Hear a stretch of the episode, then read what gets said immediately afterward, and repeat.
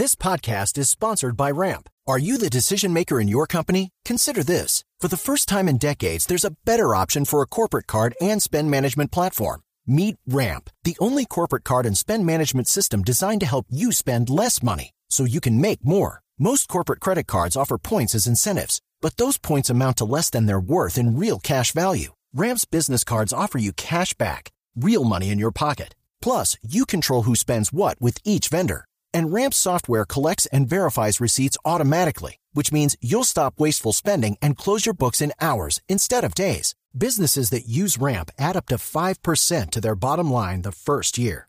If you're a decision maker, adding Ramp could be one of the best decisions you've ever made. And now get $250 when you join Ramp for free. Just go to ramp.com slash easy. Ramp.com slash easy. R-A-M-P.com slash easy. Cards issued by Sutton Bank and Celtic Bank members of DIC terms and conditions apply. Pues hoy vamos a hablar con Tito Vivas porque él tuvo también una experiencia con los Shadow People. Es una de las millones de personas en el mundo que ha tenido este tipo de experiencias. Pues bienvenido a Luna Blue. Gracias por trasnochar con nosotros porque pues eh, a esta hora es bastante tarde en España. Bienvenido. Hola, ¿qué tal? Encantado de estar con vosotros. Encantados nosotros de escuchar una vez más otro testimonio de lo que es estos encuentros con los Shadow People. ¿Cómo es su historia? ¿Qué fue lo que le pasó? Pues eh, fíjate, ocurrió hace, hace bastantes años. Yo, eh, bueno, era, era adolescente por aquel entonces, todavía vivía eh, en casa de, de, mis padres, vivía con mi familia. Y, bueno, pues eh, simplemente, la verdad es que todo fue muy rápido, fue muy, muy extraño, pero fue cuestión de segundos. Simplemente yo una noche me, me desperté en la oscuridad de, de, mi habitación, con, bueno, con la única referencia eh, visual que era la, una ventana, ¿no? una ventana que daba a un patio interior, que era la única fuente de luz, claro, cuando, cuando yo me despertaba. Y, bueno, pues la verdad es que me sorprendí mucho porque a contraluz de esa única ventana que había en mi habitación, pues había una persona, había una persona, eh, una sombra completamente oscura que yo no llegué a, distinguir, simplemente era una figura eh, y bueno, pues eh, me, sorprendió enormemente y además eh, yo intent, intenté gritar, intenté moverme y por unas décimas de segundo, supongo que debió de ser, me resultó completamente imposible. Yo por más que, que intentaba gritar no podía, eh, aquella figura estaba allí parada, inmóvil, hasta que de buenas a primeras el, el, grito por fin me consiguió salir. Eh, conseguí gritar y, y claro, pues eh, mis familiares acudieron a, al grito que yo di. Eh, y bueno, la, lo cierto es que la primera persona que acudió y que llegó hasta mi dormitorio, por aquel entonces fue mi madre, eh, y sí es cierto que ella, eh, bueno, pues salió corriendo de su dormitorio, dio la luz del pasillo que unía todas nuestras habitaciones y al entrar en mi habitación ni siquiera dio mi luz, no, no encendió la luz de mi habitación, simplemente me, me, preguntó qué ocurre, qué ocurre y yo seguía viendo esa figura detrás de ella, ¿no? Eh, entonces, claro... Seguías, vi seguías viéndola, o sea, porque hay una cosa muy importante lo que nos estás contando, Tito, y es, normalmente, bueno, primero esta experiencia la han tenido millones y millones de personas con diferentes sí. matices, pero siempre los psicólogos hablan de que es un posible trastorno del sueño, en el sentido de que la persona está en un estado de duerme vela y puede tener ese tipo, digamos, de en, ensoñaciones lúcidas. Pero en tu caso dices que es que estabas despierto hablando con tu madre, ¿estabas de pie o estabas sentado?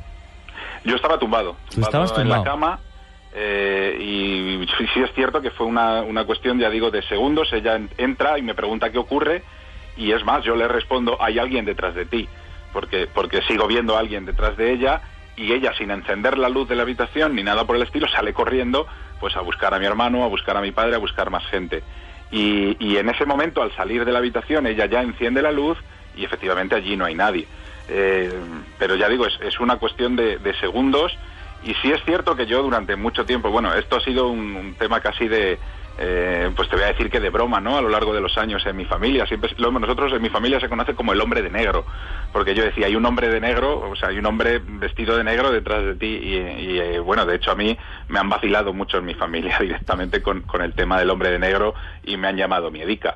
Eh, yo nunca, no sé, nunca he sabido a qué mmm, achacarlo, ni con qué relacionarnos, tampoco soy una persona que, que me prodigue en creencias no sobrenaturales ni nada por el estilo, suelo ser bastante racional, pero sí es cierto que, bueno, eh, a mí me quedan dos cosas muy claras de aquella noche, que había una sombra una, de una figura y que a mí me costó reaccionar, me costó reaccionar. Y sí es cierto que luego, como tú, tú bien dices, eh, yo sí he leído y he escuchado pues a determinados eh, especialistas que dicen que bueno que es, es un, una etapa del sueño en la cual uno no debería despertarse y sin embargo se despierta y tiene esas dos eh, condiciones tan extrañas, ¿no? El ver una figura a los pies de la cama y el no poder moverte y reaccionar. Pero sí es cierto que ya digo, en mi caso, yo pude gritar, acudió mi madre, me preguntó qué ocurre, respondí, hay una persona, hay un hombre de negro detrás de ti. Pero finalmente, Tito, eh, ella no logra ver la, la, la, figura, la sombra. No, no, no, no, ella no, ella no. Ella también he de decir que en cuanto yo le dije hay un hombre de negro detrás de ti, salió corriendo. ¿Y cómo era esa figura, Tito? ¿Cómo, cómo la podríamos describir? ¿Qué forma tenía? ¿Era alto, bajo? Era, era, una, era una figura alta, si es cierto que era una figura alta, eh, también es que desde mi perspectiva tomado en la cama, pues claro, lo, lo, la, la aprecias como en contrapicado, pero sí es cierto que yo percibía la sombra de, se ven perfectamente los hombros y una cabeza, eh, pues no, no, es que diese brazos, es como si tuviera los brazos pegados al cuerpo, pero simplemente tú percibes que hay un, una sombra y una cabeza, ¿no? Una figura con, con, una cabeza. He leído en otras ocasiones que se aparece como con un sombrero y demás, en mi caso no, en mi caso yo recuerdo perfectamente que era pues un, una figura como si fuera un hombre alto, no muy corpulento, ni corpulento ni delgado, una persona de complexión normal, pero alta y simplemente la, la, la cabeza. Y en esa cuestión de segundos, pues desapareció y no, no volví a ver nada más. Sí, ¿tú notabas como que te estaba observando, Tito?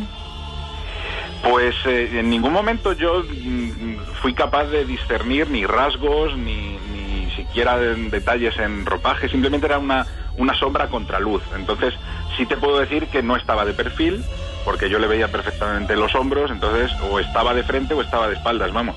Mm, supongo, yo siempre he supuesto que estaba de frente o que esa figura yo la percibía de frente, pero ni se movió, ni, ni, ni nada por el estilo. Simplemente en esos segundos o en esas décimas de segundo estaba ahí móvil a contraluz en la ventana y fue lo que me, me, asustó, claro. Yo la verdad que, bueno, a mí la, la pregunta que siempre me, me, viene a la cabeza, si fuera un trastorno del sueño, ¿por qué millones y millones de personas ven lo mismo?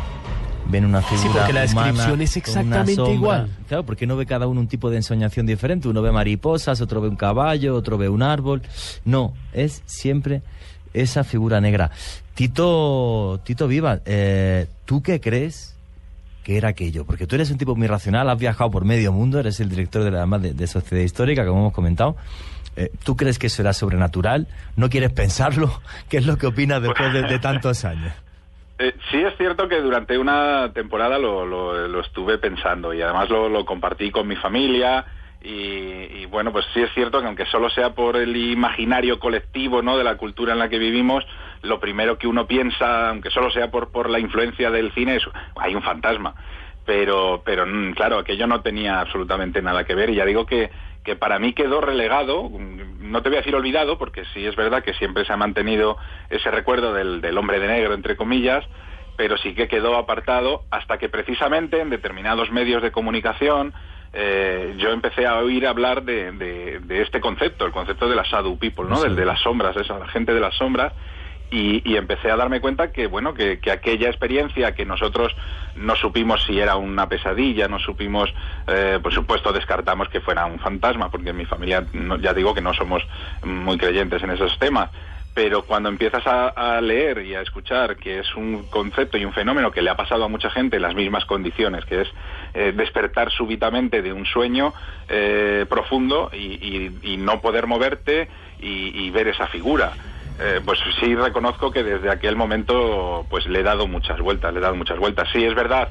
eh, que bueno, puedo dar pie a, a, a, la creencia de que sea un, un aspecto psicológico, como dicen muchos psicólogos, pero como tú bien dices, eh, Juan José, me llama la atención que todos veamos una figura humana, sí, ¿no? Sí, sí. Porque si dices es una sombra, es una mancha, eh, no sé, puede ser más normal, pero no, todos, mm, vamos, todos los casos que, que, coinciden con el mío, eh, resulta que es una figura, una, un ser, un humano, vamos, una persona que está a contraluz. Tito. Pues sí que es que es extraño, claro. ¿Ha vivido otro tipo de experiencias similares eh, más adelante en su vida o en los últimos años?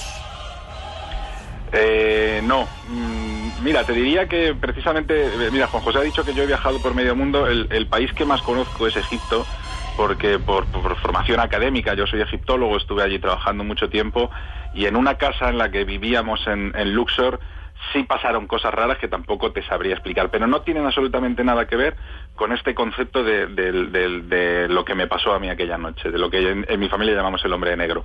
O sea, el despertar súbitamente sin poder moverte y encontrar una figura negra a los pies de la cama, a mí solamente me ha ocurrido aquella noche y, y es prácticamente la visión más podría decir más horrorífica que he tenido en mi vida, sin duda, desde luego.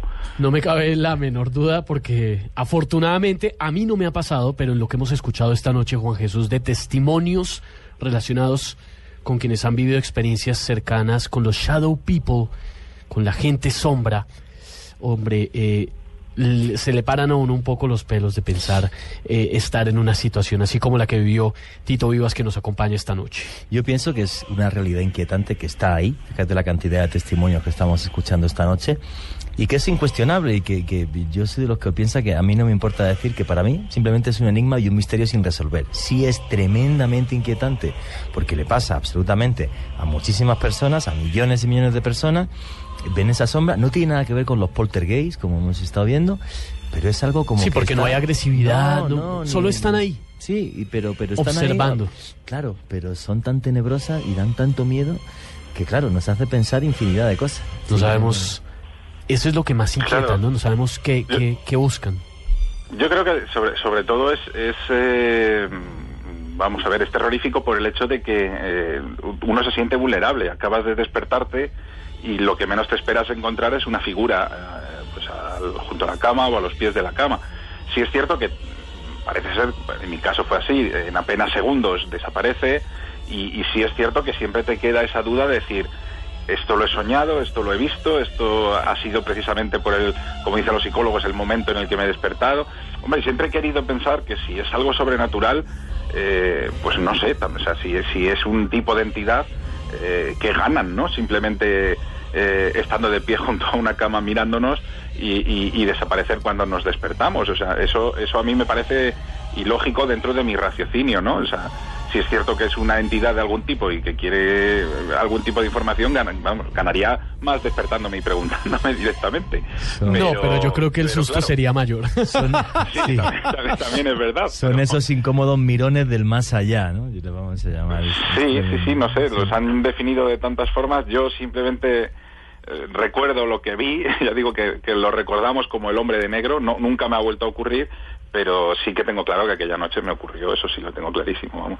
Bastante incómodos esos mirones. Tito Vivas, de Sociedad Histórica y sociedadhistórica.com, que es además una agencia que, entre otras cosas, Juan Jesús, como decíamos hace un momento, se dedica a ese fascinante mundo de los viajes de autor. De los viajes de autor y que en unas semanas volveremos a llamar a Tito, pero no para hablar de, lo, de los Shadow People y de su experiencia, sino por un tema que a mí me fascina y creo que también a todos los lunáticos, a todos los oyentes de Luna Blue, que es ni más ni menos que el Arca de la Alianza y su posible ubicación en, en Etiopía. Eso es impresionante. Tito, muchas gracias por haber hecho parte de esta Luna Blue. Gracias a vosotros y encantados de que, de que nos adentremos en, en, las fuentes del Nilo Azul cuando queráis, siguiendo los pasos de, de, Pedro Páez, de James Bruce y de toda aquella gente que buscaba el Arca de la Alianza. Eso es un, un viaje muy interesante. Dentro de muy poquito. Muchas gracias, Tito. Un abrazo fuerte. A vosotros, un abrazo.